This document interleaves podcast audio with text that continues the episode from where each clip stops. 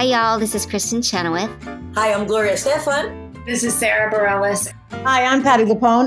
This is Lin Manuel Miranda. You're listening to the Broadway Podcast Network.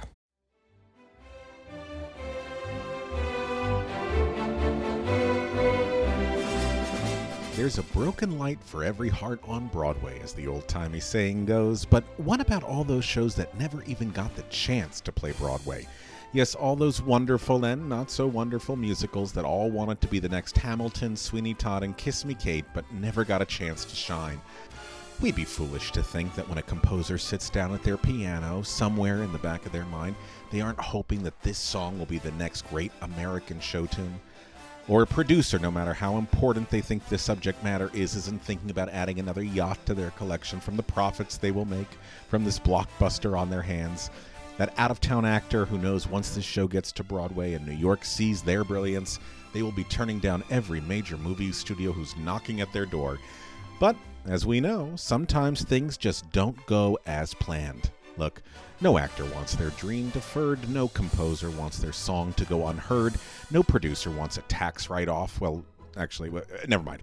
So, what if all those shows that never came to Broadway, the ones that should have been up there with Hamilton and Sweeney and Kate, what if they were brought back into the public eye so everyone could see the endless amount of riches that are waiting to be dusted off and celebrated by us musical theater fans. My name is Robert W. Schneider, and I'm a musical theater historian and director who's had the great fortune of unearthing tons of these musicals in my award winning series at 54 Below called Broadway Bound. What I love doing about this series, which you can check out on my channel on YouTube, is that a lot of people come to the concert thinking, I'm going to have to sit through an evening of bad songs from bad shows, and they leave believers.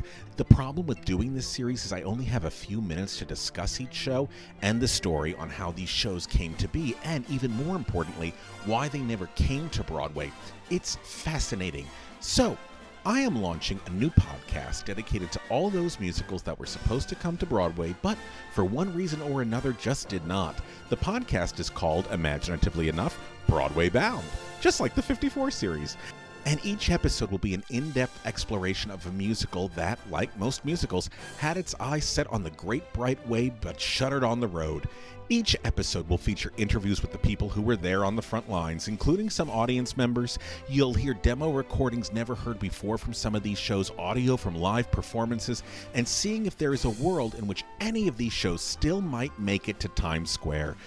Broadway Bound will explore all types of musicals destined for New York. Some closed in preview, some closed out of town, some never left their workshops, and some never even made it outside of the writer's studio.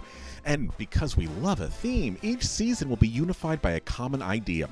The theme for season one is called Put It in Turnaround, the Broadway bound musicals that were based on movies. 10 classic movies all turned into musicals, each one hoping to be as successful as The Producers or Hairspray or Little Shop and all those other Hollywood hits that set up camp on Broadway.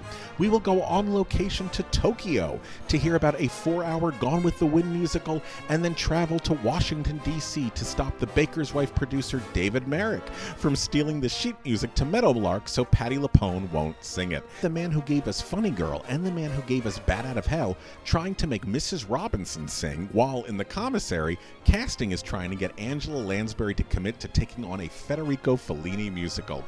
And to start us off on our first reel, we give you a musical that, had it succeeded, we would never have had the TV show Friends. Yes, those Hollywood inspired musicals, plus a few more, will all be part of season one of Broadway Bound.